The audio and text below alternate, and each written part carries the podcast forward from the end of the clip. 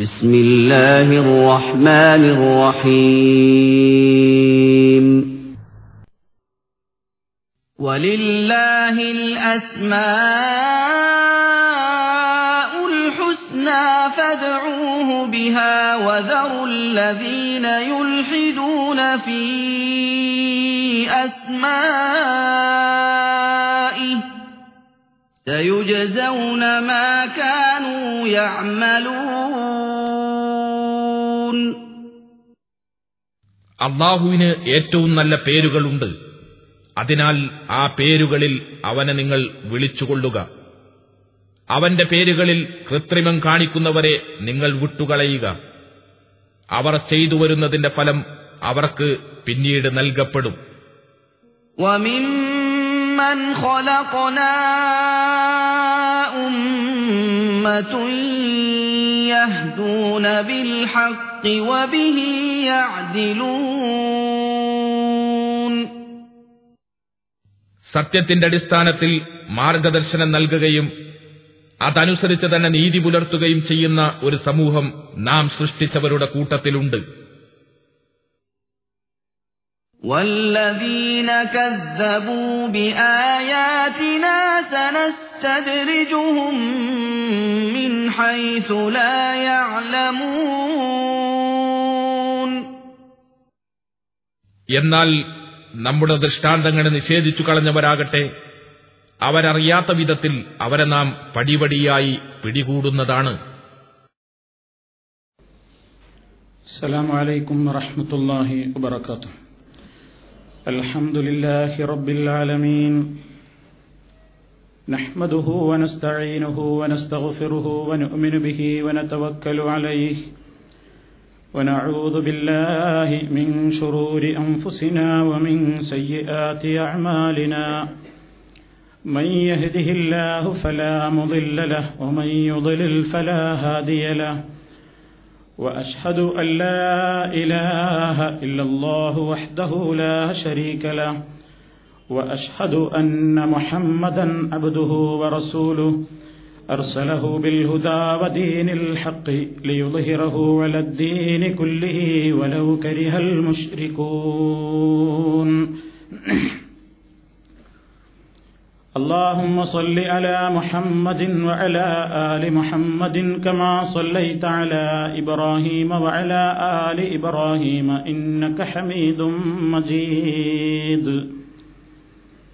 اللهم بارك على محمد وعلى آل محمد كما باركت على إبراهيم وعلى آل إبراهيم إنك حميد مجيد. أما بعد فإن خير الكلام كلام الله وخير الهدي هدي محمد صلى الله عليه وسلم وشر الأمور محدثاتها وكل محدثة بدعة وكل بدعة ضلالة. يا أيها الذين آمنوا اتقوا الله حق تقاته ولا تموتن إلا وأنتم مسلمون. أعوذ بالله من الشيطان الرجيم. ولله الأسماء الحسنى فادعوه بها. وذروا الذين يلحدون في أسمائه. سيجزون ما كانوا يعملون. أسماؤه أوصاف مدح كلها مشتقة قد حملت لمعاني. إياك والإلحاد فيها إنه كفر معاذ الله من كفراني وحقيقة للحاد فيها الميل بالإشراك والتعطيل والكفران സ്നേഹമുള്ള സത്യവിശ്വാസികളെ സഹോദരി സഹോദരന്മാരെ അള്ളാഹു സുബാനുഹൂവത്തായ അവന്റെ പരിശുദ്ധ ഖുർആാനിലൂടെയും നബി കരീം സല്ലല്ലാഹു അലൈഹി വസല്ലം അവിടുത്തെ തിരുവചനങ്ങളിലൂടെയും ഈ ലോകത്തിന്റെ മുമ്പിൽ കൈമാറിത്തന്ന വിശ്വാസാചാരാനുഷ്ഠാനങ്ങളെ മുറുകെ പിടിച്ചുകൊണ്ട് യഥാർത്ഥ ഇസ്ലാമിന്റെ വക്താക്കളായി ജീവിക്കുവാൻ വേണ്ട അധ്വാനങ്ങളിൽ നാം എല്ലാം ഏർപ്പെടണം എന്ന് ആമുഖമായി എന്നെയും നിങ്ങളെയും ഉണർത്തുകയാണ്. ഏതാനും ക്ലാസുകളിലൂടെ നിങ്ങളുടെ ശ്രദ്ധയിൽപ്പെടുത്താൻ ഉദ്ദേശിക്കുന്നത് നമ്മുടെ അക്കീതയുമായി ബന്ധപ്പെട്ട പരമപ്രധാനമായ ചില കാര്യങ്ങളാണ്. പരിശുദ്ധ ഖുർആാനിലൂടെയും മഹാനായ പ്രവാചക തിരുമേനിയുടെ വചനങ്ങളിലൂടെയും നാം സാധാരണയായി കേട്ടുവരുന്ന ഒരു പ്രയോഗമാണ് അസ്മാ ഉൽ ഹുസ്ന എന്നത്. അസ്മാ ഉൽ ഹുസ്ന എന്ന പദം കേൾക്കാത്ത മുസ്ലിമീങ്ങൾ ഉണ്ടാവുകയില്ല. അള്ളാഹുവിന്റെ വിശിഷ്ടമായ പേരുകളാണ് അസ്മാ ഹുസന ഹുസന എന്നുള്ളതുകൊണ്ട് ഉദ്ദേശിക്കപ്പെടുന്നത്. യഥാർത്ഥത്തിൽ അള്ളാഹുവിനെ അറിയണമെങ്കിൽ അള്ളാഹുവിന്റെ വിശിഷ്ടങ്ങളായ പേരുകൾ മനസ്സിലാക്കൽ നിർബന്ധമാണ്.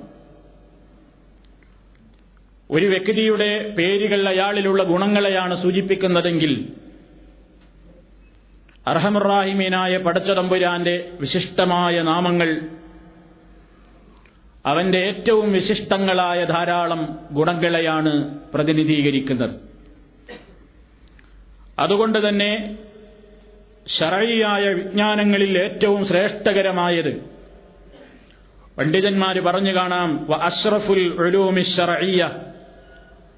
ഷറയിയായ അഥവാ മതപരമായ വിജ്ഞാനങ്ങളിൽ ഏറ്റവും ശ്രേഷ്ഠമായത് ഹുവൽ ഇൽമു ബി അസ്മാഇല്ലാഹിൽ ഹുസ്ന വസിഫാത്തിഹിൽ ഉല لتعلقها بأشرف معلوم وهو الله سبحانه وتعالى ഷറയ്യായ ഇൽമുകളിൽ ഏറെ ശ്രേഷ്ഠത ഇതിന് കിട്ടാൻ കാരണം അള്ളാഹു സുബാനുഹൂവത്താരയുടെ വിശിഷ്ടങ്ങളായ നാമങ്ങളെയും അവന്റെ ഗുണങ്ങളെയും അറിയലാണ് ഏറ്റവും വലിയ അറിവ് കാരണം അത് അള്ളാഹുവിനെ സംബന്ധിച്ചുള്ള അറിവിലേക്കാണ് മനുഷ്യനെ എത്തിക്കുന്നത്. മനുഷ്യൻ ആദ്യം അറിയേണ്ടത് തന്റെ നാഥനെയാണ് പടച്ചതമ്പുരാനെയാണ്. അതുകൊണ്ട് തന്നെ വിശുദ്ധ ഖുർആാനിലെ മിക്ക ആയത്തുകൾ പരിശോധിച്ചു നോക്കിയാലും ഏത് ആയത്തുകളിലും ഒന്നുകിൽ അള്ളാഹുവിന്റെ സിഫത്തുകളുണ്ട് അവന്റെ ഗുണങ്ങളുണ്ട്. അതല്ലെങ്കിൽ പടച്ചതമ്പുരാന്റെ ഇസ്മുകളുണ്ട് അഥവാ അവന്റെ നാമങ്ങളുണ്ട്. അത്തരം നാമങ്ങൾ ധാരാളമായി വന്ന വചനങ്ങൾ അത്തരത്തിലുള്ള സൂക്തങ്ങൾക്ക് മഹാനായ പ്രവാചകൻ വലിയ സ്ഥാനമാണ് ഈ സമൂഹത്തിന്റെ മുമ്പാകെ പഠിപ്പിച്ചു വെച്ചത്. അതുകൊണ്ടാണ് ദിനേനയെന്നോണം അഞ്ചു നേരത്തെ നമസ്കാരങ്ങൾക്ക് പിറകെയും ഉറങ്ങാൻ കിടക്കുമ്പോൾ ഉറങ്ങുന്നതിന്റെ മുമ്പായും മുസ്ലിമീങ്ങളോട് അർത്ഥവും ആശയവും ഗ്രഹിച്ചുകൊണ്ട് ചൊല്ലാൻ പഠിപ്പിക്കപ്പെട്ട സൂക്തമാണ് ആയത്തുൽ കുർസി. അതിനെപ്പറ്റി പ്രവാചകൻ സല്ലാഹു അലൈഹി വസ്ല്ലം ഉബയ്യബിന് റളിയല്ലാഹുവിനോട് ചോദിക്കുകയുണ്ടായി അത്തതിരി അയ്യു ആയത്തിൻ ഫീ കിതാബില്ലാഹി അഴലം അള്ളാഹുവിന്റെ ഖുർആാനിൽ ഏറ്റവും മഹത്വമേറിയ സൂക്തം ഏതാണെന്ന് നിനക്കറിയാമോ? നബി സല്ലാഹു അലൈഹി വസ്ല്ലം അത് ചോദിക്കുകയും അവിടുന്ന് വിശദീകരിച്ചു കൊടുക്കുകയും ചെയ്തു. ഖയ്യൂം. എന്നാരംഭിക്കുന്ന സൂറത്തുൽ ബക്കറയിലെ ഇരുന്നൂറ്റി അമ്പത്തി അഞ്ചാമത്തെ ആയത്താണ് അത് എന്ന് വിശദീകരിക്കുകയുണ്ടായി. അതുപോലെ തന്നെ ധാരാളം ഇസ്മുകൾ ഉൾക്കൊണ്ടിട്ടുള്ള സൂറത്തുൽ ഫാത്തിഹയ്ക്ക് വലിയ പ്രാധാന്യമാണുള്ളത്. അതുപോലെ സുലുസുൽ ഖുർആൻ എന്ന് വിശേഷിപ്പിക്കപ്പെട്ട പരിശുദ്ധ ഖുർആാനിന്റെ മൂന്നിലൊരു ഭാഗം എന്ന് വിശേഷിപ്പിക്കപ്പെട്ട അധ്യായമാണ് സൂറത്തുൽ ഇഖ്ലാസ് അഥവാ കുൽ ഹുവല്ലാഹു അഹദ് എന്നാരംഭിക്കുന്ന അധ്യായം. അവയൊക്കെ പടച്ചതമ്പുരാൻ അവന്റെ മഹിതങ്ങളായ പ്രത്യേക ഗുണങ്ങളെയും നാമങ്ങളെയും ഉൾക്കൊള്ളിച്ചു എന്നതാണ് അവയുടെ പ്രത്യേകതയ്ക്ക് കാരണം. അതുകൊണ്ട് മുസ്ലിമീങ്ങളായ നമ്മളോട് നാം അള്ളാഹു സുബാനഹൂവത്താലയോട് പ്രാർത്ഥിക്കുമ്പോൾ അവൻ ഇഷ്ടപ്പെട്ട അവന്റെ ഏറ്റവും ഉത്തമമായ ഉദാത്തമായ ഉന്നതമായ ഉത്കൃഷ്ടമായ നാമങ്ങൾ മുഖേനയാണ് അവനെ വിളിക്കേണ്ടത് എന്ന് അള്ളാഹു പറയുന്നു.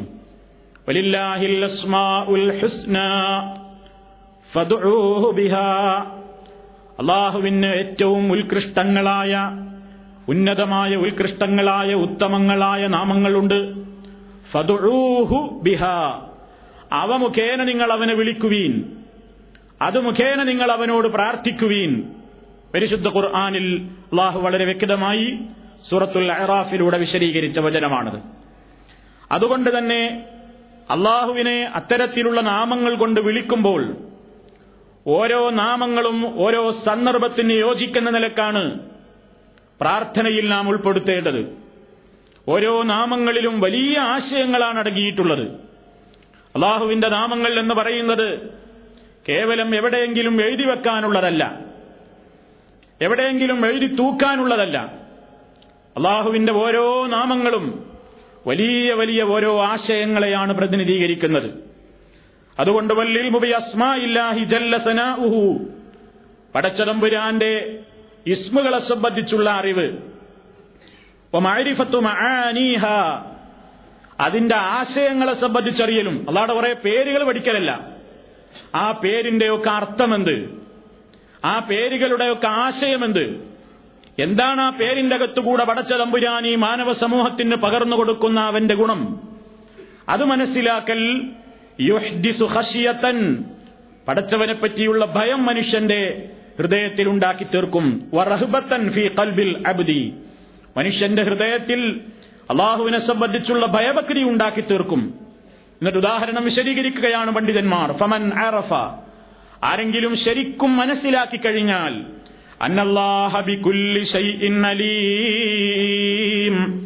നിശ്ചയം അള്ളാഹു എല്ലാ കാര്യത്തെക്കുറിച്ചും അലീമാണ്. അത് അള്ളാഹുവിന്റെ ഒരു പേരാണല്ലോ. അള്ളാഹു എല്ലാ കാര്യത്തെ സംബന്ധിച്ചും അലീമാണ്.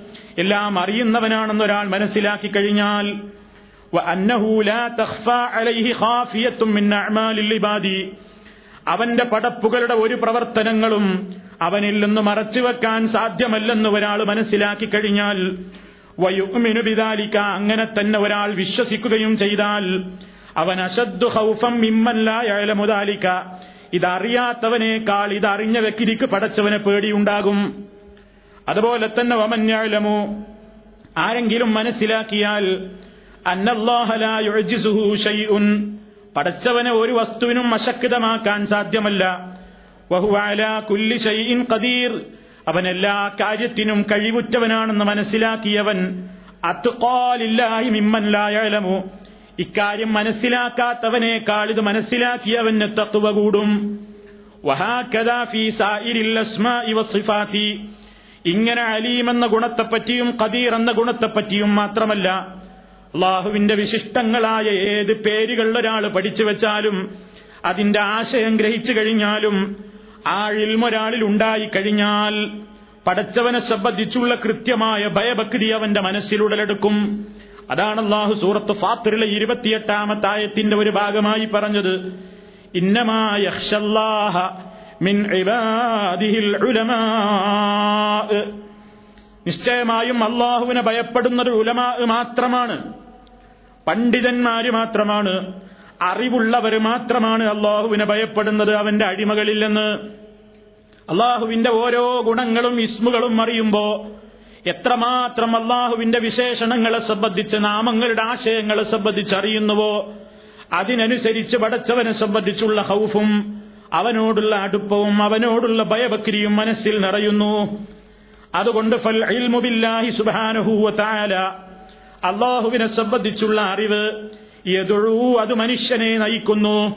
ഇലാ മഹബത്തിഹി പടച്ചവനെ സ്നേഹിക്കാൻ വഹസിയത്തിഹി അവനെ ഭയപ്പെടാൻ വറജാഇഹി അവന്റെ അടുക്കൽ നിന്നുള്ള രക്ഷകൾ പ്രതീക്ഷിക്കാൻ വത്തവക്കുലി അലൈഹി അവനിൽ എല്ലാ കാര്യങ്ങളും വരമേൽപ്പിക്കാൻ വല്ലിനാപത്തി ഇലൈഹി അവനിലേക്ക് കേരിച്ചു മടങ്ങാൻ ഇതിലൂടെയാണ് ഫൗസുൽ അബ്ദി ഒരടിമയുടെ വിജയം കുടിക്കൊള്ളുന്നത്.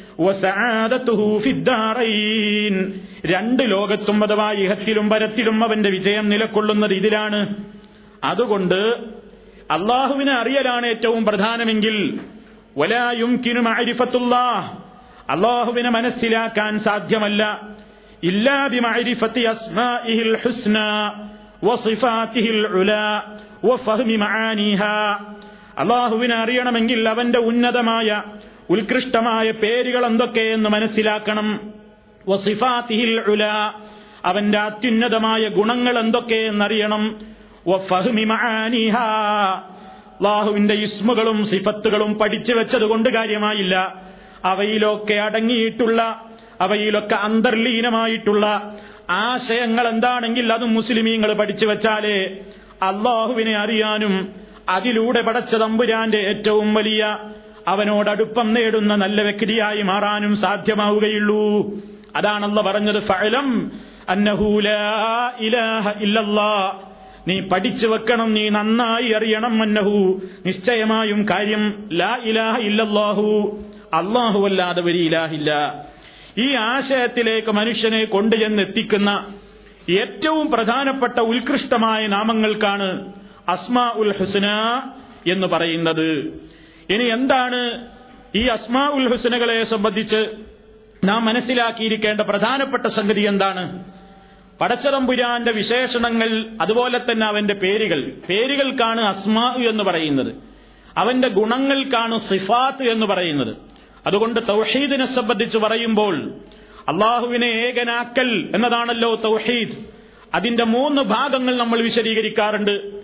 ഒന്ന് പടച്ച തമ്പുരാന്റെ ദാത്തിൽ സത്തയിൽ അവൻ ഏകനാണ്. അവന് തുല്യമായ സത്തയുള്ളവരില്ല. മറ്റൊന്ന് അവന്റെ അഫ്ആലുകൾ അവന്റെ പ്രവർത്തനങ്ങളിൽ അവൻ ഏകനാണ്. അതുപോലത്തെ മറ്റാരുമില്ല.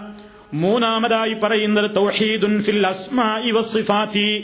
അള്ളാഹുവിന്റെ നാമങ്ങളിലും വിശേഷണങ്ങളിലും അവന്റെ യഥാർത്ഥമായ രൂപത്തിലുള്ള നാമങ്ങളോടോ വിശേഷണങ്ങളോടോ തുല്യപ്പെടുത്താവുന്ന ആരും തന്നെയില്ല. ഈ നിലയ്ക്ക് അള്ളാഹു വിശദീകരിച്ചിട്ടുള്ള അവന്റെ അസ്മാ ഉൽ ഹുസ്നകൾ അവയെ സംബന്ധിച്ച് പൂർവീകരായ സുന്നത്ത് ജമാഴത്തിന്റെ പണ്ഡിതന്മാർ അഥവാ ഇന്നും മുസ്ലിമീങ്ങളായ ആളുകൾ എന്ത് സമീപനമാണ് സ്വീകരിക്കേണ്ടത്? അൽ ഇഖറാറു അസ്മാഇ വസിഫാതി അള്ളാഹുവിന്റെ നാമങ്ങളും അവന്റെ ഗുണവിശേഷങ്ങളും വന്നിട്ടുള്ള ആയത്തുകളെയും ഹദീസുകളെയും നമ്മൾ സമ്മതിക്കണം അംഗീകരിക്കണം. എങ്ങനെ അത് ഖുർആാനിലും ഹദീസിലും വന്നിട്ടുണ്ടോ അങ്ങനെ തന്നെ നമ്മൾ അംഗീകരിക്കണം അങ്ങനെ തന്നെ അതിനെ മനസ്സിലാക്കണം. ദൂന തഷ്ബീഹിൻ അത് അള്ളാഹുവിന്റെ ഏതെങ്കിലും ഒരു ഇസ്മിനെയോ അവന്റെ ഏതെങ്കിലും ഒരു ഗുണത്തെയോ ഏതെങ്കിലും സൃഷ്ടികളുടേതിനു പോലെ തുല്യപ്പെടുത്താൻ പാടില്ല. ഔ തഹ്തീലിൻ അല്ലെങ്കിൽ അള്ളാഹു ഒരു ഗുണങ്ങളും ഇല്ലാത്തവനാണെന്ന് പറയാൻ പാടില്ല. ഔ തഹരീഫിൻ അല്ലെങ്കിൽ അതിൽ വല്ല ഭേദവും അക്ഷരഭേദവും വരുത്താൻ പാടില്ല. ഔ തെവീലിൻ അല്ലെങ്കിൽ വല്ല വ്യാഖ്യാനവും വരുത്താനും പാടില്ല. അഖീദയുടെ വിഷയമായതുകൊണ്ട് വളരെ ഗൗരവത്തോടുകൂടി മുസ്ലിമീങ്ങൾ വളരെ ശ്രദ്ധിച്ചിരുന്ന് പഠിക്കുകയും മനസ്സിലാക്കുകയും ചെയ്യേണ്ടുന്ന ഒരു വിഷയമാണിത്. അതുകൊണ്ട് തന്നെ അള്ളാഹു സുബാനഹൂവത്തായാലയെ ഏതെങ്കിലും നിലയ്ക്ക് സൃഷ്ടികളോട് തുല്യപ്പെടുത്തിയാൽ അത് കുഫറാണ്. അള്ളാഹുവിനെ സംബന്ധിച്ച് ഖുർആാനിലും ഹദീസിലും വന്നിട്ടുള്ള പേരുകളും വിശേഷണങ്ങളും ഒക്കെ പറയുമ്പോൾ അത് അള്ളാഹുവിന്റെ ഏതെങ്കിലും ഒരു മഹ്ലൂക്കിനെ പോലെ എന്ന ചിന്ത പോലും അസ്ഥാനത്താണ് അതാണ് വലം യക്കുല്ലഹു കുഫുവൻ നഹദ് അവന് തുല്യനായി ഒരാളും തന്നെയില്ല. ലൈസ കമിസ്ലിഹി ശൈഉൻ വഹുവ സമീഉൽ ബസീർ. അവനെ പോലെ യാതൊന്നുമില്ല. അവനെല്ലാം കേൾക്കുന്നവനാണ് എല്ലാം കാണുന്നവനാണ്. ഇതേപോലെ പണ്ഡിതന്മാർ വളരെ കൃത്യമായി വിശദീകരിച്ചു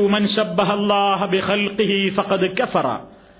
ആരെങ്കിലും അള്ളാഹുവിനെ അവന്റെ സൃഷ്ടികളോട് സാദൃശ്യപ്പെടുത്തിയാൽ ഫഖദ് കഫറ അവൻ കാഫറായി പോയി അള്ളാഹു ഇറങ്ങുന്നു ഏതെങ്കിലും സൃഷ്ടി ഇറങ്ങും പോലെ എന്ന് പറഞ്ഞാൽ അള്ളാഹു കാണുന്നു സൃഷ്ടികൾ കാണും പോലെ എന്ന് പറഞ്ഞാൽ അള്ളാഹു കേൾക്കുന്നു സൃഷ്ടികൾ കേൾക്കും പോലെ എന്ന് പറഞ്ഞാൽ അത് കുഫറാണ്. പടച്ചവന്റെ കേൾവിയും അവന്റെ കാഴ്ചയും അവന്റെ എല്ലാം എല്ലാം അവന് മാത്രമേയുള്ളൂ. അത് മറ്റൊരാളോട് തുല്യപ്പെടുത്താനോ ഉപമിക്കാനോ സാദൃശ്യപ്പെടുത്താനോ പറ്റിയതല്ല. എന്ന് വിചാരിച്ച അള്ളാഹുവിന്റെ ഏതെങ്കിലും ഒരു ഗുണങ്ങൾ ആ ഗുണങ്ങൾ അള്ളാഹുവിനുണ്ട് എന്ന് നമ്മൾ പറഞ്ഞാൽ അത് അള്ളാഹുവിനെ സൃഷ്ടികളെ പോലെ ആക്കലാണെന്ന് വാദിച്ചുകൊണ്ട് ചില പിഴച്ച കക്ഷികൾ അള്ളാഹുവിന് ഉണ്ടെന്ന് ഖുർആാനിലും ഹദീസിലും പറഞ്ഞ ചില സിഫത്തുകളെ നിഷേധിക്കാൻ തയ്യാറായിട്ടുണ്ട്. അതിനെക്കുറിച്ച് പണ്ഡിതന്മാര് പറയുന്നത് ഒമൻ അൻകറ ആരെങ്കിലും നിഷേധിച്ചാൽ മാ വസഫല്ലാഹു ബിഹി നഫ്സഹു അല്ല തന്നെ കുറിച്ച് എന്തെങ്കിലും വിശേഷണം പറഞ്ഞിട്ടുണ്ടെങ്കിൽ അതാരെങ്കിലും നിഷേധിച്ചാൽ ഫഖദ് കഫറ അവനും കാഫറായി. അള്ളയും റസൂലും പറഞ്ഞു തന്ന ഒന്നിലും അള്ളാഹു അവനെ സംബന്ധിച്ച് വിശദീകരിച്ചു തന്നതിലോ റസൂൽ അള്ളാഹുവിനെ പരിചയപ്പെടുത്തി തന്നതിലോ സൃഷ്ടികളോട് സാദൃശ്യമാകുന്ന ഒന്നും തന്നെ ഇല്ല. അങ്ങനെ സാദൃശ്യപ്പെടുത്തുന്നുമില്ല. അപ്പോ അള്ളാഹുവിന്റെ ഏത് ഇസ്മുകളും അള്ളാഹുവിന്റെ ഏത് വിശേഷണങ്ങളും വലിയ ആശയമാണ് മനുഷ്യന്റെ മനസ്സിലേക്ക് ഇട്ടുതരുന്നത്. അപ്പൊ നമുക്ക് കാണാൻ സാധിക്കും. ഹദീസിൽ ഒരു വാചകം കാണാം. ഇന്നല്ലാഹ യക്ബലു സ്വതക്ക അള്ളാഹു സ്വതക്ക സ്വീകരിക്കുന്നു. നാം ഒരു ധർമ്മം ചെയ്താൽ അള്ളാഹു അത് സ്വീകരിക്കുന്നു. അവന്റെ വലത് കൈ കൊണ്ട് അവനത് വാങ്ങുന്നു. എന്നിട്ടതിനെ അവൻ വളർത്തി പരിപാലിച്ചുണ്ടാക്കുന്നു. ലിയഹദിക്കും നിങ്ങളിൽ ഒരാൾക്ക് വേണ്ടി. കെമായുറബ്ബി അഹദുക്കും മുഹ്റഹു. ഒരാൾ തന്റെ ഒട്ട കുതിരക്കുട്ടിയെ എപ്രകാരം വളർത്തി പരിപാലിച്ച് വലുതാക്കുമോ? അതേപോലെ അള്ളാഹു നിങ്ങൾ നൽകുന്ന എത്ര തുച്ഛമായ സ്വതക്കയാണെങ്കിലും ഒരു ഉരുള അള്ളാഹുവിന്റെ ദീനിന്റെ മാർഗത്തിൽ നിങ്ങൾ സംഭാവന ചെയ്യുന്ന ഒരു പിടിഭക്ഷണം അത് വഹദ് മലയോളമാക്കി തീർക്കുന്നു പടച്ചതമ്പുരാൻ. ഈ ഹദീസിൽ എന്നുണ്ട്. അവന്റെ വലത് കൈകൊണ്ടവനത് വാങ്ങുന്നു എന്ന് ഹദീസിലുണ്ട്. അപ്പൊ എന്താ ഇതിനെക്കുറിച്ച് പണ്ഡിതന്മാര് പറയുന്നത്? ഈ ഹദീസ് റിപ്പോർട്ട് ചെയ്ത ഇമാം തുർമുദി എവിടുത്തെ സുനനിൽ ഈ ഹദീസ് പറഞ്ഞതിന്റെ ശേഷം പറയുകയാണ്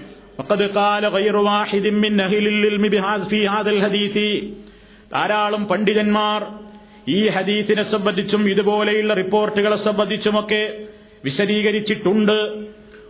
റബ്ബി അള്ളാഹു എല്ലാ രാത്രിയിലും എല്ലാ രാത്രിയുടെയും അവസാനയാമത്തിൽ ഒന്നാം ആകാശത്തിലേക്ക് ഇറങ്ങി വരുന്നു എന്ന ഹദീസിനെ സംബന്ധിച്ചും ഒക്കെ പണ്ഡിതന്മാർ പറഞ്ഞതെന്താ? ഇതിലൊക്കെ ഹദീസിൽ സംഗതികളൊക്കെ സ്ഥിരപ്പെട്ട് വന്നതാണ്. അതൊക്കെ വിശ്വസിക്കപ്പെടണം. അതിനെക്കുറിച്ച് തെറ്റിദ്ധാരണ വെച്ച് പുലർത്തരുത്. എങ്ങനെ എന്ന് ചോദിക്കാനും പാടില്ല. അങ്ങനെ തന്നെ വിശ്വസിക്കാനാണ് പണ്ഡിതന്മാർ പറഞ്ഞത്. Malik bin Anas Sufyan bin Uyaina Abdullah ibn Mubarak പോലെയുള്ളവരൊക്കെ പറഞ്ഞു അമിർ റൂഹ ബില കൈഫ. എങ്ങനെയെന്ന് ചോദിക്കാൻ അതൊക്കെ അംഗീകരിക്കുക വേണ്ടത്? അള്ളഹാനെ പറ്റി ഖുർആാനിലും ഹദീസിലും എന്തൊക്കെ കാണുന്നോ? അതെങ്ങനെ എനിക്ക് ബുദ്ധിക്ക് ഉൾക്കൊള്ളുന്നില്ലല്ലോ? ഇറങ്ങാന്ന് പറയുമ്പോൾ അമേരിക്കയിലെ രാത്രിയിലെ ഇറങ്ങ ഇന്ത്യൻ രാത്രിയിലെ ഇറങ്ങ വേറെ യൂറോപ്യൻ രാജ്യങ്ങളുടെ രാത്രിയിലെ ഇറങ്ങ എങ്ങനെയാ പണി? എങ്ങനെയാണ് ആ ഇറക്കം? എങ്ങനെയാ കയറ്റ? ഒന്നും ചോദിക്കാൻ പാടില്ല. അമിർ റൂഹ നിങ്ങൾ അതിനെ അംഗീകരിക്കണം. അതിനെ നിങ്ങൾ ശരിക്കും മനസ്സിലാക്കണം. ബിലാ കൈഫ്. എങ്ങനെയാണ് ചോദിക്കാൻ പാടില്ല. എന്നിട്ട് പറയുന്നു ഇപ്രകാരമാണ് കൗലു അഹിലിൽ അഹിലി സുന്നത്തി വൽ സുന്നത്ത് ജമാഅത്തിന്റെ കക്ഷികളായ ആലിമീങ്ങൾ അഭിപ്രായപ്പെട്ടത് ഇങ്ങനെ വിശ്വസിക്കണം എന്നാണ്. അപ്പൊ സുന്നത്ത് ജമാഅത്തിന്റെ കക്ഷികളുടെ വിശ്വാസമായി പറഞ്ഞത്. എരെ മറിച്ച് അല്ല ഇറങ്ങൂല കയറൂല അങ്ങനെ പറയാൻ പാടില്ല എന്ന് പറയുന്നത് പിഴച്ചുപോയ കക്ഷികളുടെ വാദമാണ്. എന്നിട്ട് തുറമതി ഇമാം പറയുകയാണ് തുടർന്നുകൊണ്ട് അമ്മൽ ജഹ്മിയത്തു എന്നാൽ പിഴച്ചുപോയ ഒരു കക്ഷിയുണ്ട്. റസൂലുള്ളാടെ കാലശേഷം പിൽക്കാലത്ത് സഹാബത്തിന്റെയൊക്കെ ശേഷം ഉടലെടുത്തിട്ടുള്ള ഒരു നവീനവാദികളാണ് പുത്തൻവാദികളാണ് ഒരു വിതഴി കക്ഷിയാണ് ജഹ്മിയ എന്ന് പറയുന്ന കക്ഷി. ഇന്ന് അപ്പേരിൽ ഒരു പുത്തൻ പ്രസ്ഥാനം ലോകത്തില്ല. പക്ഷേ അവരുടെ ആശയങ്ങൾ കൊണ്ട് നടക്കുന്ന പല കക്ഷികളും ഇന്ന് സമൂഹത്തിലുണ്ട്. അമ്മൽ ജഹ്മിയത്തു ഈ ജഹ്മിയ എന്ന് പറയുന്ന കക്ഷി റിവായാത്തി അള്ളാഹുവിന്റെ റസൂൽ നമുക്ക് പഠിപ്പിച്ചിരുന്ന ഈ റിപ്പോർട്ടുകളെയൊക്കെ അവർ തള്ളിക്കളയുന്നു. വക്കാലു എന്നിട്ട് അവർ പറയുന്നു ഹാദാ തഷ്ബീഹുൻ അല്ല ഇറങ്ങുന്നു പറഞ്ഞാൽ അത് സൃഷ്ടികളുടെ വിശേഷണമാണ്. കയറുന്നു പറഞ്ഞാൽ സൃഷ്ടികളുടെ വിശേഷണമാണ്. അതുകൊണ്ട് അള്ളഹാനെ സംബന്ധിച്ച് അങ്ങനെ പറയാനേ പാടില്ല. അത് സാദൃശ്യപ്പെടുത്തലായി പോകും എന്ന് പറഞ്ഞുകൊണ്ട് വിശുദ്ധ ഖുർആാനിലെയും ഹദീസിലെയും ഒരുപാട് നിവേദനങ്ങളെ ഇത്തരത്തിലുള്ള പ്രയോഗങ്ങളെ അവർ തള്ളിക്കളഞ്ഞതായി കാണാൻ സാധിക്കും. അത് പാടില്ല. എന്നിട്ട് അദ്ദേഹം പറയുകയാണ് എന്താ തുർമദീമാം വിശദീകരിക്കേണ്ടതൊക്കെ നമ്മുടെ വകയല്ല. അള്ളാഹു വിശുദ്ധ ഖുർആാനിന്റെ ധാരാളം സ്ഥലങ്ങളിൽ പ്രതിപാദിച്ചിട്ടുണ്ട്. അൽ വസ്സം വൽ ബസർ. യത് കയ്യ് കേൾവി കാഴ്ച കണ്ണ് എന്നൊക്കെ പറഞ്ഞിട്ടുണ്ട്. ഫത്തഅവലത്തിൽ ജഹ്മിയായി പഴച്ച കക്ഷികൾ ജഹ്മിയത്തുകൾ ഇതൊക്കെ വ്യാഖ്യാനിച്ചു. അതിനവർ തഫ്സീർ നൽകി. അലാ ഗൈരി മാ ഫസ്സറ അഹുലുൽ സുന്നത്ത് ജമാഅത്തിന്റെ പണ്ഡിതന്മാര് നൽകിയ വ്യാഖ്യാനമല്ലാത്ത ചില വ്യാഖ്യാനങ്ങൾ അവർ നൽകി. വക്കാലു എന്നിട്ട് അവർ പറഞ്ഞു ഇന്നല്ലാഹു ലം യഖ്ലുഖ് ആദമ ബിയദിഹി. അല്ലാഹു ആദം നബിയെ തന്റെ കൈ കൊണ്ട് പടച്ചു എന്ന് പറയാൻ പാടില്ല. കൈ എന്ന് പറഞ്ഞുകൂടാ. വക്കാലു എന്നിട്ട് അവർ പറയുന്നു ഇന്നമാനൽ യദിയൽ കൂവത്തു ഇവിടെ യത് എന്നതുകൊണ്ട് ഉദ്ദേശം കൂവത്ത് അള്ളാടെ ശക്തി കൊണ്ട് പടച്ചു എന്നാണ് അതല്ലാതെ കൈ എന്ന് പറയാൻ പാടില്ല എന്ന് പഴച്ച കക്ഷികൾ വ്യാഖ്യാനിച്ചു എന്ന് തുറമുദി ഇമാം അദ്ദേഹത്തിന്റെ തുറമുദിയിൽ ഈ മേൽപ്പറഞ്ഞ ഹദീസ് ഉദ്ധരിച്ചതിന്റെ ശേഷം പറയുകയാണ്. എന്നിട്ട് അദ്ദേഹം Ishaq bin Ibrahim bin Rahwayh എന്ന് പറയുന്ന പൗരാണിക കാലത്തെ അംഗീകൃതനായ ഒരു പണ്ഡിതന്റെ ഉദ്ധരണി എടുത്തു കൊടുക്കുകയാണ്. അദ്ദേഹം പറയാണ് അള്ളാഹുവിനെ സൃഷ്ടികളോട് ഉപമിക്കലാവണമെങ്കിൽ അള്ളാഹുവിനെ സൃഷ്ടികളോട് സാദൃശ്യപ്പെടുത്തലാകണമെങ്കിൽ എങ്ങനെ വരണം? ഇന്നമായ കൂനു തഷ്ബീഹു ഇതാ കാല യദുൻ കയദിന്നൗ മിസുലിയദിൻ അള്ളാഹുവിന്റെ കൈ ഏതെങ്കിലും ഒരു സൃഷ്ടിയുടെ കൈയിനെ പോലെ അല്ലെങ്കിൽ അതിന് തുല്യം എന്ന് പറയുന്നതോ ഔ സംഉൻ കസംഇൻ ഔ മിസ്ലു സംഇൻ എന്നൊക്കെ പറഞ്ഞാൽ ഫഹാദ തഷ്ബീഹുൻ അത് അള്ളാഹുവിനെ സൃഷ്ടികളോട് എന്താക്കലാണ്?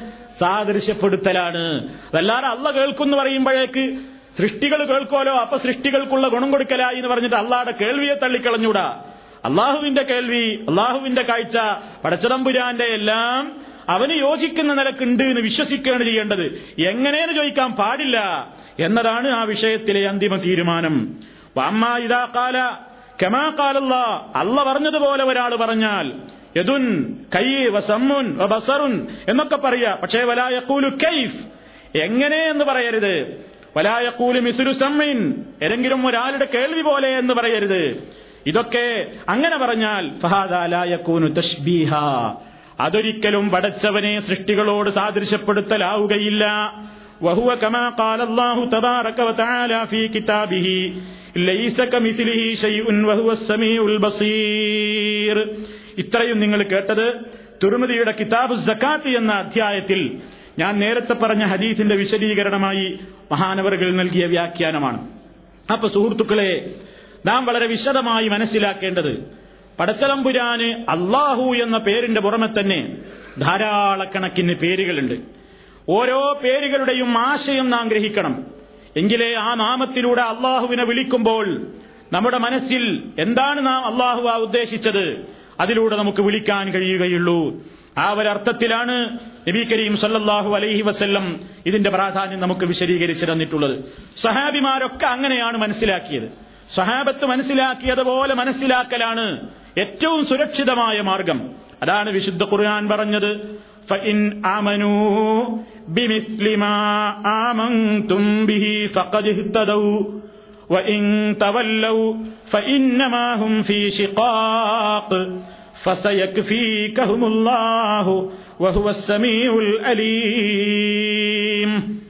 ഫൈനാമനു അലീം അവർ വിശ്വസിച്ചിരുന്നുവെങ്കിൽ ബിമിസിലി മാമൻ തുമ്പിഹി നിങ്ങൾ വിശ്വസിച്ചതുപോലെ അതൊക്കെ അവരും വിശ്വസിച്ചിരുന്നുവെങ്കിൽ ഫക്കതിഹിത്തതവു അവർ നേർമാർഗം പ്രാപിച്ചു കഴിഞ്ഞു. പിന്തിരിയാനാണ് ഭാവമെങ്കിൽ അവർ ഭിന്നിപ്പിലും പിളർപ്പിലും ഒക്കെ തന്നെയായി പോകും എന്ന് വിശദീകരിക്കുന്നു. അള്ളാഹുവിന്റെ റസൂലിന്റെ സഹാബത്ത് വിശ്വസിച്ചത് അങ്ങനെയാണ്. ചോദ്യം ചെയ്യാതെ രൂപം നൽകാതെ വ്യാഖ്യാനിക്കാതെ നിഷേധിക്കാതെ അള്ളാഹുവിന്റെ ഖുർആാനിലും ഹദീസിലും അള്ളാഹുവിനെ സംബന്ധിച്ച് എന്തൊക്കെ പേരുകളുണ്ടോ എന്തൊക്കെ ഗുണങ്ങൾ അവനെ സംബന്ധിച്ചുണ്ടോ അങ്ങനെ തന്നെ വിശ്വസിച്ചവരാണ് സഹാബിമാർ. അവർ എത് എന്നതിന് വ്യാഖ്യാനം നൽകാൻ പോയിട്ടില്ല. അള്ളാഹുവിന്റെ കണ്ണ് എന്നതിന് വ്യാഖ്യാനിക്കാൻ പോയിട്ടില്ല. അല്ല ഇറങ്ങുന്നു എന്നതിന് വ്യാഖ്യാനിക്കാൻ പോയിട്ടില്ല. അങ്ങനെ തന്നെയാണ് വിശ്വസിക്കേണ്ടത്. അതാണ് സഹാബിമാർ സ്വീകരിച്ച മാർഗം. ആ മാർഗം സ്വീകരിച്ചവരൊക്കെ പഴച്ചവരാണ് എന്നാണ് പിഴച്ചുപോയ കക്ഷികളിൽ നിന്ന് ഈ വിശ്വാസം സ്വീകരിച്ച യഥാർത്ഥ വിശ്വാസികളുടെ നേരെ നോക്കി ആക്ഷേപിച്ചുകൊണ്ടിരിക്കുന്നത്. അപ്പൊ യഥാർത്ഥത്തിലുള്ള വിശ്വാസം ഞാൻ ഈ വിശദീകരിച്ച സഹാബിമാരുടെ യഥാർത്ഥമായ ആശയമായിരുന്നു. ഇനി അള്ളാഹു സുബാനുഭൂവത്താല അവനെ സംബന്ധിച്ച് അവന് വിശിഷ്ടങ്ങളായ പേരുകളുണ്ട് എന്ന് വിശുദ്ധ ഖുർആാനിൽ നാല് സ്ഥലത്താണ് പറഞ്ഞത്. ഒന്ന് സൂറത്ത് ത്വാഹയിലെ എട്ടാമത്തെ ആയത്തിൽ ലാ ഇലാഹ ഇല്ലാ ഹുവ ലഹുൽ അസ്മാഉൽ ഹുസ്നാ ഇന്ന് സൂറത്ത് ത്വാഹയിലെ എട്ടാമത്തെ ആയത്തിലാണ്. അള്ളാഹു അവനൊഴികവരാരാധ്യനില്ല ലഹുൽ അസ്മാഉൽ ഹുസ്ന. അവന് അസ്മാഉൽ ഹുസ്നകളുണ്ട്. അവന് ഏറ്റവും വിശിഷ്ടങ്ങളായ നാമങ്ങളുണ്ട് ഒന്ന് സൂറത്ത് ത്വാഹയിൽ. മറ്റൊന്ന് സൂറത്തുൽ ഹഷറിലെ ഇരുപത്തിനാലാമത്തെ ആയത്താണ്.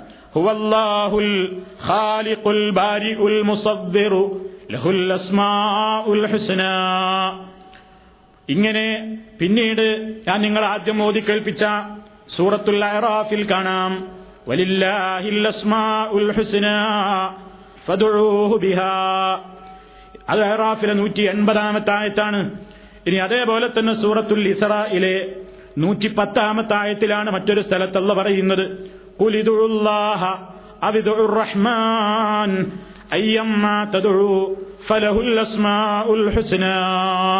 നിങ്ങൾ അല്ലാ എന്ന് വിളിച്ചോളൂ അല്ലെങ്കിൽ റഹ്മാനെ എന്ന് വിളിച്ചോളൂ. നിങ്ങൾ എന്ത് വിളിച്ചാലും അള്ളാഹുവിന് വിശിഷ്ടങ്ങളായ നാമങ്ങളുണ്ട്.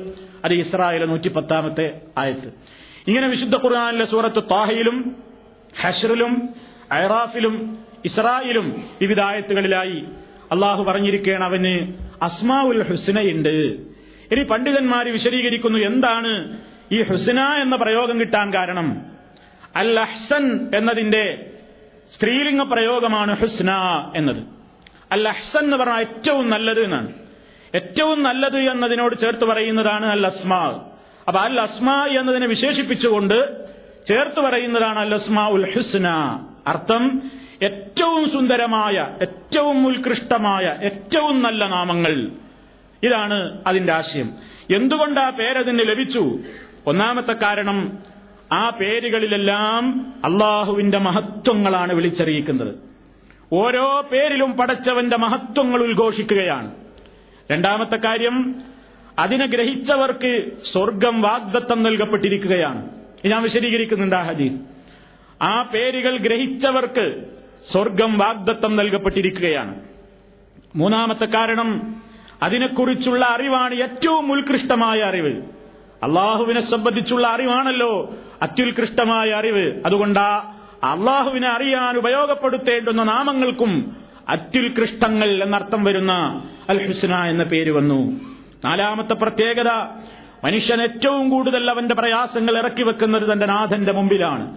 ആ നാഥനെ വിളിക്കുമ്പോൾ അത് മുഖേന അവന്റെ ഇസ്മുകൾ മുഖേനയാണല്ലോ പ്രാർത്ഥിക്കപ്പെടാറുള്ളത്. ആ നിലക്കാണ് അൽ ഹുസ്ന എന്ന പേര് വന്നത് എന്നിങ്ങനെ പണ്ഡിതന്മാരെ വിശദീകരിച്ച് കാണാം. അപ്പൊ അള്ളാഹു അതിലൂടെ എന്താ ആവശ്യപ്പെട്ടത്? അള്ളാഹുവിന് ഉത്കൃഷ്ടങ്ങളായ പേരുകളുണ്ട്. അതുകൊണ്ട് മുസ്ലിമീങ്ങളോടല്ല പറയുന്നു അവ മുഖേന നിങ്ങൾ അവനെ വിളിച്ചോളൂ. ആ നാമങ്ങൾ ഉപയോഗപ്പെടുത്തിക്കൊണ്ട് ആ നാമങ്ങൾ പറഞ്ഞുകൊണ്ട് നിങ്ങൾ അവനോട് ദ്വാ ചെയ്തോളൂ. എന്നിട്ട് അള്ളാഹു മറ്റൊരു നിർദ്ദേശം വെക്കുന്നു.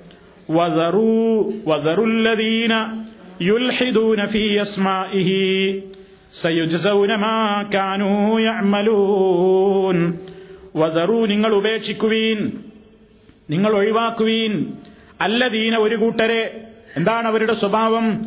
യുൽഹിദൂന ഫീ അസ്മാഇഹി അള്ളാഹുവിന്റെ പേരുകളിൽ വക്രതയുണ്ടാക്കുന്നു അവർ. അള്ളാഹുവിന്റെ പേരുകളിൽ കുതന്ത്രം പ്രയോഗിക്കുന്ന പടച്ചതമ്പുരാന്റെ നാമങ്ങളിൽ വക്രതയും വളവുമുണ്ടാക്കി തീർക്കുന്ന കക്ഷികളെ ആളുകളെ നിങ്ങൾ ഉപേക്ഷിക്കണം. അവർ പ്രവർത്തിച്ചു കൊണ്ടിരിക്കുന്നതിന്റെ അനന്തര പ്രതിഫല പ്രതിഫലം അവർക്ക് നൽകപ്പെടുക തന്നെ ചെയ്യും എന്നൊരു മുന്നറിയിപ്പും അള്ളാഹു നൽകുന്നു. ഇവിടെ എന്താണ്? ഇവിടെ യുൽഹിദൂന എന്ന് പറഞ്ഞല്ലോ. അള്ളാഹുവിന്റെ നാമങ്ങളിൽ വക്രതയുണ്ടാക്കുന്നവരെ നിങ്ങൾ തിരിച്ചറിയണം അവരെ ഉപേക്ഷിക്കണം എന്നല്ല പറഞ്ഞല്ലോ. എന്താണ് അള്ളാഹുവിന്റെ നാമങ്ങളിൽ വക്രതയുണ്ടാക്കൽ? എങ്ങനെയാണ് വടച്ചതമ്പുരാന്റെ പേരുകളിൽ വക്രതയുണ്ടാക്കി തീർക്കൽ? വക്രതയുണ്ടാക്കുക എന്ന് പറഞ്ഞാൽ യഥാർത്ഥം വിട്ടുകൊണ്ട് അതിനെ തെറ്റിക്കലാണ്. അത് വിവിധ നിലക്കാണ് പണ്ഡിതന്മാർ വിശദീകരിക്കുന്നത്. ഒന്ന് അല്ലാത്ത ആരെയൊക്കെ ജനങ്ങൾ ആരാധിച്ചു കൊണ്ടിരിക്കുന്നുവോ അവർക്കൊക്കെ പടച്ചോന്റെ ഈ പേര് വെക്കുക. അള്ളാഹുവിനെ പോലെ കാണുന്നവനാണ് സമീർ അലീം ബസീർ എന്നൊക്കെ പലർക്കും പേര് വെക്കുന്നവരുണ്ട്. റഹ്മാൻ എന്ന് മറ്റുള്ളവരെ പേര് വിളിക്കുന്നവരുണ്ട്. പാടില്ലാത്തതാണ്. പടച്ചവന്റെ വിശിഷ്ടനാമത്തോടൊപ്പം ആ നിലക്കുള്ള പ്രത്യേകമായ പേരുകൾ ഒരിക്കലും വെച്ചുകൂടാ. കൂട്ടത്തിൽ സൂചിപ്പിക്കട്ടെ സുഹൃത്തുക്കളെ അള്ളാഹുവിന്റെ റസൂലിന് തൊണ്ണൂറ്റിയൊമ്പത് നാമങ്ങളുണ്ട് എന്ന് എഴുതിവിട്ട ആളുകളുണ്ട്.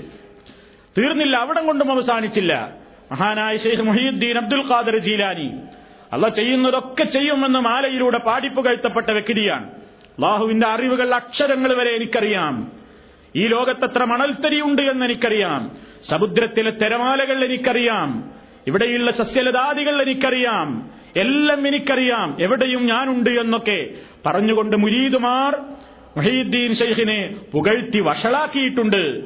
ആ ഷെയ്ഖ് മുഹീദ്ദീൻ അബ്ദുൽ ഖാദർ ജീലാനിയെ പറ്റി മുരീദുമാർ എഴുതിവിട്ടത് അത്യത്ഭുതകരമായിരിക്കുന്നു. എന്താ പറഞ്ഞതറിയോ ഷെയ്ഖ് മുഹിയുദ്ദീൻ അബ്ദുൽ ഖാദർ ജീലാനിക്ക് തൊണ്ണൂറ്റിയൊമ്പത് വിശിഷ്ട നാമങ്ങളുണ്ട് എന്നാണ്.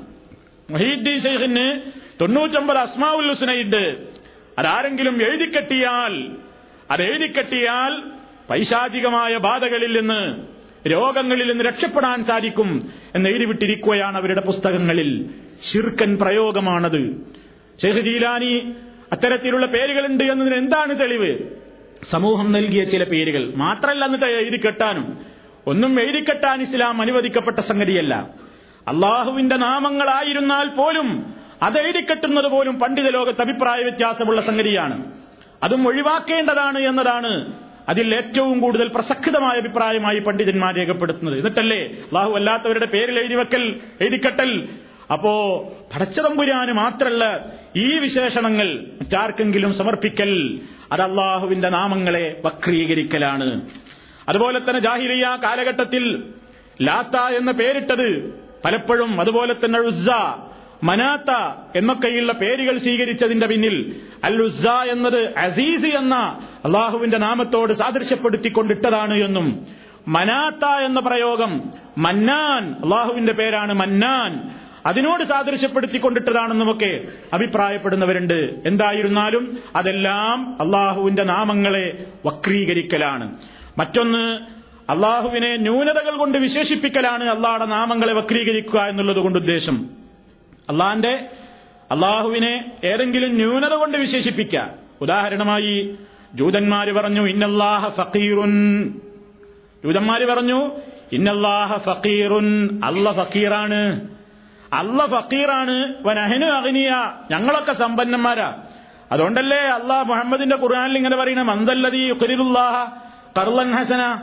ആരുണ്ട് അള്ളാഹ്ക്ക് നല്ല കടം കൊടുക്കാൻ തയ്യാറുള്ളവര്? അപ്പൊ പടച്ചോന്റെ അടുത്ത് മുതലില്ലാതെ ഞങ്ങളുടെ അടുത്ത് ഉണ്ടായിട്ടല്ലേ കടം ചോദിക്കുന്നത്? അള്ളാഹ ഫഖീറുൻ. അല്ല ഫഖീറാണ് എന്ന് പറഞ്ഞു. അത് അള്ളാഹിന്റെ നാമങ്ങളെ ഏറ്റവും വലിയ കുഫറിലേക്ക് കൊണ്ടുചെന്നെത്തിക്കലാണ്. അതുപോലെ തന്നെ അള്ളാഹു ആറ് ഘട്ടങ്ങളിലായി ആകാശഭൂമികളെയൊക്കെ സൃഷ്ടിച്ച് ഏഴാം നാൾ പടച്ചോ റെസ്റ്റ് എടുത്തു എന്ന് പറയുന്നുണ്ട്. അത് അള്ളാഹുവിന് ഇല്ലാത്ത അവന്റെ മഹിത്വത്തിന് യോജിക്കാത്ത അവനെ സംബന്ധിച്ച് പറയലാണ്. അതുപോലെ യദുല്ലാഹി മഹലൂല അള്ളാടെ കൈയൊക്കെ കെട്ടിപ്പൂട്ടപ്പെട്ടതാണ് ബന്ധിതമാണ് എന്ന് പറഞ്ഞു ജൂതന്മാർ. ഇതേപോലെയുള്ള വിശേഷണങ്ങളും നാമങ്ങളും അള്ളാഹുവിന് നൽകൽ അവന്റെ നാമങ്ങളെ വക്രീകരിക്കലാണ്. അവയിൽ വളവും തിരിവുമുണ്ടാക്കിക്കൊണ്ടവയെ ഏറ്റവും മോശമായി ചിത്രീകരിക്കലാണ്. ഇനി വേറൊരു നിലക്കുള്ള വ്യാഖ്യാനം. അള്ളാഹുവിന്റെ നാമങ്ങളിൽ വക്രതയുണ്ടാക്കുക എന്ന് പറഞ്ഞാൽ അള്ളാഹിന്റെ പേരൊക്കെ പേരാന്നൊക്കെ വിശ്വസിക്കുക പക്ഷെ അവ ഉൾക്കൊള്ളുന്ന ആശയങ്ങളെ തള്ളിക്കളയാൻ. പടച്ചോന്റെ പേരൊക്കെ ഞാൻ അംഗീകരിക്കും. സമീർ അലീം കദീർ ബസീർ എന്നൊക്കെ ഞാൻ പറയും. പക്ഷെ അതിന്റെ ആശയങ്ങൾ ഞാൻ അംഗീകരിക്കൂല. എല്ലാം കേൾക്കുന്നവൻ എല്ലാം കാണുന്നവൻ എല്ലാം അറിയുന്നവൻ എല്ലാത്തിനും കഴിവുള്ളവൻ ഈ നിലക്കുള്ള വിശേഷണങ്ങളെ എന്ത് ചെയ്യണം? അതൊക്കെ അലങ്കാര പ്രയോഗമാണ് എന്ന് പറഞ്ഞിട്ടല്ല അതൊക്കെ ചില ആലങ്കാരികമായ പ്രയോഗങ്ങളാണ് എന്ന് പറഞ്ഞുകൊണ്ട് അല്ലെങ്കിൽ അതൊക്കെ സൃഷ്ടികളോട് സാദൃശ്യപ്പെടുത്തലായി പോകും അലങ്കാരങ്ങളാണ് ആലങ്കാരിക പ്രയോഗങ്ങളാണ് എന്ന് പറഞ്ഞിട്ടില്ലെങ്കിൽ സൃഷ്ടികളുമായി സാദൃശ്യപ്പെടുത്തലായി പോകും എന്ന് പറഞ്ഞുകൊണ്ട് അള്ളാഹുവിന്റെ ഇസ്മുകളെ നിഷേധിക്കുന്ന കക്ഷികളുണ്ട്. ഇതൊന്നും പാടില്ലാത്ത സംഗതിയാണ്. അതുകൊണ്ട് പടച്ചതമ്പുരാനെ സംബന്ധിച്ചിടത്തോളം എന്തൊക്കെ വിശുദ്ധ ഖുർആാനും തിരുസുന്നത്തും കൈകാര്യം ചെയ്തുവോ അവയെല്ലാം കൃത്യമായി തന്നെ അംഗീകരിക്കലാണ്. യഥാർത്ഥ വിശ്വാസികൾ ചെയ്യേണ്ടുന്ന ഏക മാർഗം എന്ന് പണ്ഡിതന്മാർ വിശദീകരിച്ചു. ഇതേപോലെ അവന്റെ വിശേഷണങ്ങൾ ഏതെങ്കിലും സൃഷ്ടികളുടേതിന് തുല്യമാണെന്ന് പറയലും അള്ളാഹുവിന് യോജിക്കാത്ത പേര് വിളിക്കലും പടച്ചവന് അബാണ് അബ്. അള്ളാഹു പിതാവാണ് എന്ന് പറഞ്ഞവരുണ്ട്. അതുപോലെ തന്നെ അവന് ജിസ്മുണ്ട് അവന് തടിയുണ്ട്. അവന് മനുഷ്യരെ പോലെയുള്ള അവയവങ്ങളുടെ ഉടമയാണ്. ആ നിലയ്ക്ക് അവനെ സാദൃശ്യപ്പെടുത്തിയവരും സമൂഹത്തിലുണ്ട്. ഇതൊക്കെയും അള്ളാഹു സുബാനഹുവ താലയുടെ ഇസ്മുകളിൽ വക്രീകരണമുണ്ടാക്കലാണ്. അതുകൊണ്ട് അല്ല പറയുന്നു പടച്ചവന്റെ പേരുകളിൽ വക്രീകരണമുണ്ടാക്കുന്ന വളവും തിരിവും ആഗ്രഹിക്കുന്ന കക്ഷികളെ നിങ്ങൾ ഒഴിവാക്കുക. നേരായ മാർഗത്തിൽ നിങ്ങൾ ചരിക്കുക എന്ന് അള്ളാഹു സുബാനുഭവത്താല പറയുന്നു. ഇനി സുഹൃത്തുക്കളെ നമ്മൾ മനസ്സിലാക്കിയിരിക്കേണ്ട പ്രധാനപ്പെട്ട വിഷയം. അള്ളാഹുവിന്റെ നാമങ്ങളൊക്കെ പടച്ചതമ്പുരാന്റെ ഏത് പേരുകളെയും ഖുർആാനിലും ഹദീസിലും വന്നിട്ടുള്ള പേരുകളെ അള്ളാഹുവിന് നാം വിളിക്കാവൂ. വിശുദ്ധ ഖുർആാനിലോ തിരുസുന്നത്തിലോ കാണപ്പെടാത്ത ഒരു നാമം. അതിന്റെ അർത്ഥവും ആശയവും ഒക്കെ ശരിയാണെങ്കിലും നാം സ്വന്തമായി ഉണ്ടാക്കി വിളിച്ചുകൂടാ. വിളിച്ചുകൂടാ. അപ്പൊ ഖുർആനിൽ കാണാം അള്ളാഹു യസ്തഹസീബ് എന്ന് കാണാം. അള്ളാഹു യസ്തഹസീബിയും പഠിച്ചവൻ അവരെ പരിഹസിക്കുന്നു. അപ്പൊ അതിന് നമ്മളൊരു പേരുണ്ടാക്കുക മുസ്തഹസീബ് പരിഹസിക്കുന്നവൻ അള്ളാഹുടെ പേര് പരിഹസിക്കുന്നവൻ. എന്നൊരു പേര് നമുക്ക് ഉണ്ടാക്കാൻ പറ്റുമോ? പാടില്ല. അള്ളാഹുവിനെ അവന്റെ വിശുദ്ധ ഖുർആനിൽ എന്താണോ വന്നിട്ടുള്ളതെങ്കിൽ അല്ലെങ്കിൽ ഹദീസിൽ എന്താണോ വന്നിട്ടുള്ളതെങ്കിൽ ആ പേര് മാത്രമേ വിളിക്കാൻ പാടുള്ളൂ. കാരണം വിശുദ്ധ ഖുർആന്റെ കൽപ്പനയാണ് ഇലൈക്കും മിർ റബ്ബിക്കും. നിങ്ങളുടെ റബ്ബിങ്കൽ നിന്ന് അവതീർണമായതിനെ മാത്രം നിങ്ങൾ പിൻപറ്റുവീൻ. അവന് പുറമേ നിങ്ങൾ രക്ഷാധികാരികളെ സ്വീകരിക്കരുത്. അഥവാ നാം പിൻപറ്റാൻ ബാധ്യസ്ഥരായത് അള്ളാഹുവിനെയാണ് അവന്റെ റസൂലിനെയാണ്. അപ്പൊ പ്രമാണബദ്ധമായ പേരുകൾ വഹീന്റെ അടിസ്ഥാനത്തിൽ ഈ ലോകത്തിന് അറിയിച്ചു കൊടുക്കപ്പെട്ട നാമങ്ങൾ മാത്രമേ നാം അള്ളാഹുവിനെ സംബന്ധിച്ച് പറയാൻ പാടുള്ളൂ. സമാനാർത്ഥങ്ങളുള്ള പേരുകൾ നിർമ്മിക്കാൻ പാടില്ല. അതാ പറയുന്നത്. അപ്പൊ പടച്ചോനെ പറ്റി അർത്ഥത്തിലൊന്നും തകരാറില്ല. പക്ഷെ ഒരു പേര് നമ്മളാണ് ഉണ്ടാക്കാൻ പാടില്ല. ഖുറാനിലോ ഹദീസിലോ ഉള്ള ഒരു പേരല്ലാതെ അർത്ഥത്തിന് തകരാറില്ലല്ലോ. സംഗതി ഉള്ളത് തന്നെയല്ലേ എന്ന് വിചാരിച്ച് നാം സ്വയം ഒരു പേര് ആവിഷ്കരിച്ചുണ്ടാക്കാൻ പാടില്ല. ഇതതിലെ പ്രധാനപ്പെട്ട ഘടകമാണ്. ഇപ്പൊ കവിയ് അള്ളാഹു കവിയാണ്. കവിയ് എന്നുള്ളത് പടച്ചതമ്പുരാന്റെ ഒരു പേരാണ്. കവിയ് ശക്തൻ. അതേ അർത്ഥത്തിൽ ഭാഷയിൽ പ്രയോഗിക്കും ജലിദുൻ നല്ല മല്ലൻ. അള്ളഹാനെ പറ്റി അത് പ്രയോഗിക്കാൻ പറ്റുമോ? അതേ ആശയം തന്നെയല്ലേ ഉള്ളത്. അതുപോലെ അള്ളാഹു കാതിറാണ് അവൻ കഴിവുള്ളവനാണ്. അതിന് സമാനമായ ഭാഷയിലെ ഒരു പ്രയോഗമാണ് മുസ്തീയുൻ ഇസ്തത്താഴ കഴിഞ്ഞു. മുസ്തീയുൻ കഴിയുള്ളവൻ അപ്പൊ കാതിർ എന്ന് പറയുമ്പോൾ അള്ളാഹുടെ പേര് മുസ്തത്തി അബ്ദുൽ മുസ്തത്തി എന്ന് പേരിടാ. അങ്ങനെ മുസ്തത്തി എന്നൊരു പേര് നമുക്കുണ്ടാക്കാമോ? ആശയത്തിൽ തെറ്റില്ലെങ്കിലും പാടില്ല. അള്ളാഹു അലീം അറിവുള്ളവനാണ്. അതേ അർത്ഥമാണ് ആരിഫ്. ആരിഫ് എന്ന് പറഞ്ഞാലും അറഫ എന്ന് പറഞ്ഞാലും അലിമ എന്ന് പറഞ്ഞാലും അറിഞ്ഞൂനാണ്. അപ്പൊ അള്ളാഹുടെ പേരാണ് ആലിം. അല്ലെങ്കിൽ അലീം. അതിനോട് യോജിക്കുന്ന ഒരു പറഞ്ഞ നമ്മൾ ഉണ്ടാക്കുക ആരിഫ്. അപ്പൊ അബ്ദുൽ ആരിഫ് ആരിഫ് എന്ന് പേരിടുക. പാടുണ്ടോ? ഇല്ല. കാരണം അള്ളാഹു അവന്റെ ഖുർആാനിലോ ഹദീസിലോ ആരിഫ് എന്ന് അവനെ കുറിച്ച് പറഞ്ഞിട്ടില്ല. അപ്പൊ അള്ളാഹുവിന്റെ ഇസ്മുകൾ അള്ളാഹുവിന്റെ നാമങ്ങൾ വിശുദ്ധ ഖുർആാനിലൂടെ അല്ലെങ്കിൽ ഹദീസിലൂടെ ഇത് രണ്ടുമാണല്ലോ വഹീ. ആ വഹയിലൂടെ ലഭിക്കപ്പെട്ട ഇസ്മുകളെ അള്ളാഹുവിന്റെ ഇസ്മുകളായി പറയാനോ എഴുതാനോ വിളിക്കാനോ ഉച്ചരിക്കാനോ പാടുള്ളൂ എന്നത് പ്രധാനപ്പെട്ട സംഗതിയാണ്. ഇനി അതേപോലെ തന്നെ അള്ളാഹുവിന്റെ ഏത് നാമങ്ങൾക്കും അതിന്റെതായ അർത്ഥങ്ങളുണ്ട്. പടച്ചോന്റെ പേരിന്റെ അർത്ഥം എന്താണ് നമുക്ക് തിരിയൂല എന്ന് പറയാൻ പാടില്ല. അർത്ഥം തിരിയാത്ത പേരുകൾ പടച്ചതമ്പുരാനില്ല. അവന്റെ നാമങ്ങൾക്ക് അർത്ഥങ്ങളുണ്ട്. അവയൊക്കെ ഭാഷയിൽ അതിന് അർത്ഥമുണ്ട്. പക്ഷേ അതോടൊപ്പം ആ ഭാഷാർത്ഥ പ്രകാരം അതിന് നമ്മൾ രൂപം നിശ്ചയിക്കുകയോ സൃഷ്ടികളുടേതിനെ സാദൃശ്യപ്പെടുത്തുകയോ ചെയ്യുന്നത് ഒരിക്കലും പാടില്ലാത്തതാണ്. ഇതാണ് ഈ വിഷയത്തിൽ ആമുഖമായി സുഹൃത്തുക്കളെ നാം മനസ്സിലാക്കിയിരിക്കേണ്ടത്. ഇനി ഒരു ഹദീസിനെ സംബന്ധിച്ചാണ് അല്പകാര്യം നമ്മൾ മനസ്സിലാക്കേണ്ടത്. അബൂഹുറൈറ നിവേദനം ചെയ്യുന്ന ഹദീസ്. ഞാൻ നേരത്തെ പറഞ്ഞല്ലോ ഈ ഹദീസിന്റെ മഹത്വം അല്ലെങ്കിൽ ഈ ഇസ്മുകളുടെ മഹത്വം അള്ളാഹുവിന്റെ റസൂൽ വിശദീകരിക്കുന്നു. ഇസ്മാ മിആ ഇല്ലാ വാഹിദ. ലാ യഹ്ഫദുഹാ അഹദുൻ ഇല്ലാ ജന്ന. മറ്റു ചില റിപ്പോർട്ടുകളിൽ നമുക്ക് വേറെ ചില രൂപത്തിലും കാണാൻ സാധിക്കും. എന്താണ് നബി സല്ലാഹു അലൈഹി വസല്ലം പറയുന്നത് അള്ളാഹുവിന് തൊണ്ണൂറ്റി ഒമ്പത് നാമങ്ങളുണ്ട്. മിആ ഇല്ല വാഹിദ നൂറെണ്ണം ഒന്നൊഴികെ എന്ന് പറഞ്ഞാൽ തൊണ്ണൂറ്റൊമ്പത് നാമങ്ങൾ. മൻ ഹഫിളഹാ ദഖലൽ ജന്ന. ആരെങ്കിലും അത് ഹിഫുലാക്കിയാൽ ആരെങ്കിലും അത് സൂക്ഷിച്ചാൽ ദഹലൽ ജന്നാവൻ സ്വർഗത്തിൽ പ്രവേശിച്ചിരിക്കുന്നു. എന്നിട്ട് അള്ളാഹുവിന്റെ റസൂൽ പറയാണ് വഹുവ വിത്തുറുൻ. അള്ളാഹു ഒറ്റയാണ്. യുഹിബുൽ വിത്ര ഒറ്റയെ അവൻ ഇഷ്ടപ്പെടുന്നു. വേറെ റിപ്പോർട്ടിൽ മൻ ദഖലൽ ജന്ന. ആരെങ്കിലും സൂക്ഷ്മമായി ഇവയെ ഗ്രഹിച്ചു കഴിഞ്ഞാൽ ഇവയെ ക്ലിപ്തപ്പെടുത്തി മനസ്സിലാക്കി കഴിഞ്ഞാൽ ദഹലൽ ജന്ന അവൻ സ്വർഗത്തിൽ പ്രവേശിച്ചു എന്നാണുള്ളത്. അപ്പൊ എന്താണ് ഈ ഹദീസിന്റെ ആശയം? എളുപ്പമുണ്ടല്ലോ സംഗതി എന്ന് നമുക്ക് തോന്നും. അള്ളാഹ്ക്ക് തൊണ്ണൂറ്റമ്പത് നാമങ്ങൾ ഇതാണ് ബൈഹാട്ടാക്കിയ പിന്നെ സ്വർഗത്തിൽ പോകുന്നുണ്ടെങ്കിൽ നല്ല പരിപാടിയാണല്ലോ. ബൈഹാട്ടാക്കാൻ കഴിവുണ്ടായാൽ മതിയല്ലോ. തൊണ്ണൂറ്റമ്പത് പേരാണ് പഠിച്ചാൽ സ്വർഗാണ് കിട്ടുന്നുണ്ടെങ്കിൽ പിന്നെ സംഗതി എളുപ്പാണല്ലോ എന്ന് വിചാരിക്കണ്ട. ഹദീസിനെ സംബന്ധിച്ച് പല കാര്യങ്ങൾ മനസ്സിലാക്കാനുണ്ട്. ഒന്ന് ആദ്യ ഹദീസിൽ പറഞ്ഞത് എന്താണ് അള്ളാഹുവിന് തൊണ്ണൂറ്റി ഒമ്പത് നാമങ്ങളുണ്ട്. ഇതിൽ നിന്ന് എന്താണ് മുസ്ലിമീങ്ങൾ മനസ്സിലാക്കേണ്ടത്? അള്ളാഹുവിന്റെ നാമങ്ങൾ ഈ തൊണ്ണൂറ്റി ഒമ്പത് മാത്രമേ ഉള്ളൂ എന്നാണോ? അല്ല.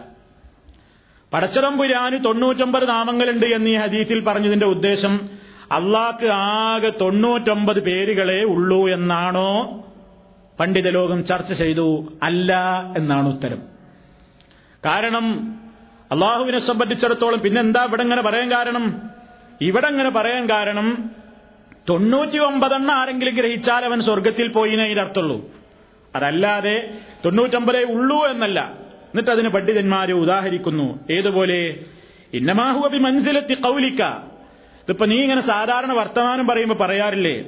ഇന്നലി സൈദിൻ അൽഫ ദിർഹം സദക്ക സെയ്ദിന്റെ കയ്യിൽ ആയിരം ദൃഹമുണ്ട് സ്വതക്കക്ക് തയ്യാറാക്കി വെച്ചത്.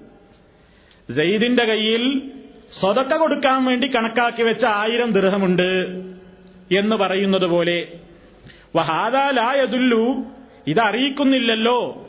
അല അന്നഹു ലൈസ ഇന്ദഹു മിനദ് ദറാഹിമി അക്സറ മിൻ അൽഫി ദിർഹം.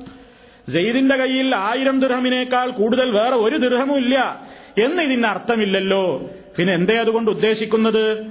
വൈന്നമാ മിന സദക്ക ദർഹം.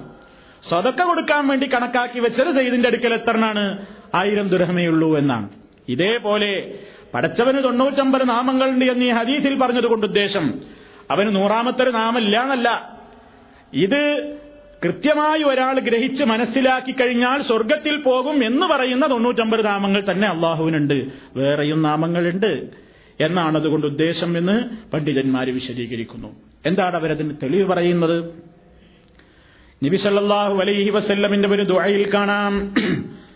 നബി പ്രാർത്ഥിക്കാറുണ്ടായിരുന്നു. അല്ലാഹുമ്മ ഇന്നി വബ്നു വബ്നു മാളിൻ ഫിയ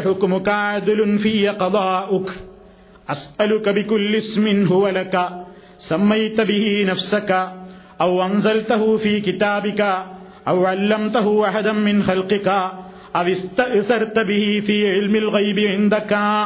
അതാണ് പ്രധാനപ്പെട്ട അതിലെ വിഷയം. എന്താ റസൂൽ പ്രാർത്ഥിക്കുന്നത് പടച്ചവനെ? ഞാൻ വിശദീകരിച്ചു പോയൊരു ഹദീസാണ് മുമ്പ് പ്രാർത്ഥനകളുടെ വിഷയത്തിൽ. പടച്ചവനെ ഞാൻ നിന്റെ അടിമയാണ് അടിമയുടെ മകനാണ് അടിമയുടെ മകനാണ് എന്റെ എല്ലാ കാര്യങ്ങളും നീയാണ് നിയന്ത്രിക്കുന്നത്. എന്നിട്ട് അസ്അലുക്ക ഞാൻ നിന്നോട് ചോദിക്കുന്നു ബി ഹുവലക. ഹുവലക്ക നിനക്ക് എല്ലാ നിനക്കുള്ള എല്ലാ പേരുകൾ മുഖേനയും ഞാൻ നിന്നോട് ചോദിക്കുന്നു. എങ്ങനത്തെ പേരുകൾ? ആ പേരുകൾ മുഖേന നീ നിനക്ക് പേര് വെച്ചിട്ടുണ്ട്. അല്ലെങ്കിൽ നിന്റെ കിതാബിൽ നീ ആ പേര് ഇറക്കിയിട്ടുണ്ട്. അല്ലെങ്കിൽ നിന്റെ സൃഷ്ടികളിൽ ആർക്കെങ്കിലും നീ പഠിപ്പിച്ചു കൊടുത്തിട്ടുണ്ട്. ഔ അതുമല്ലെങ്കിൽ നീ അതിനെ തെരഞ്ഞെടുത്ത് പ്രത്യേകമാക്കി വെച്ചിട്ടുണ്ട്. നിന്റെ അടുക്കലുള്ള അദൃശ്യ ജ്ഞാനത്തിൽ. അപ്പൊ അള്ളാഹുവിന്റെ അടുക്കലുള്ള അദൃശ്യജ്ഞാനത്തിൽ അവൻ പ്രത്യേകം തയ്യാറാക്കി വെച്ചിട്ടുള്ള പേരുകളുമുണ്ട്. അപ്പൊ വിശുദ്ധ ഖുർആാനിലും ഹദീസിലും നിന്നും പണ്ഡിതന്മാർ നിർദ്ധാരണം ചെയ്തെടുത്ത പേരുകളാണ് ഹദീസുകളിൽ കാണുന്ന തൊണ്ണൂറ്റിയൊമ്പത് നാമങ്ങൾ. തിരുമതിയും ഇബിനുമാജയും ഒക്കെ റിപ്പോർട്ട് ചെയ്ത ഹദീസിൽ പടച്ചോന്റെ തൊണ്ണൂറ്റൊമ്പത് പേരുകൾ പറഞ്ഞു കാണാം. ആ തൊണ്ണൂറ്റൊമ്പത് പേരുകൾ നബി പറഞ്ഞതല്ല.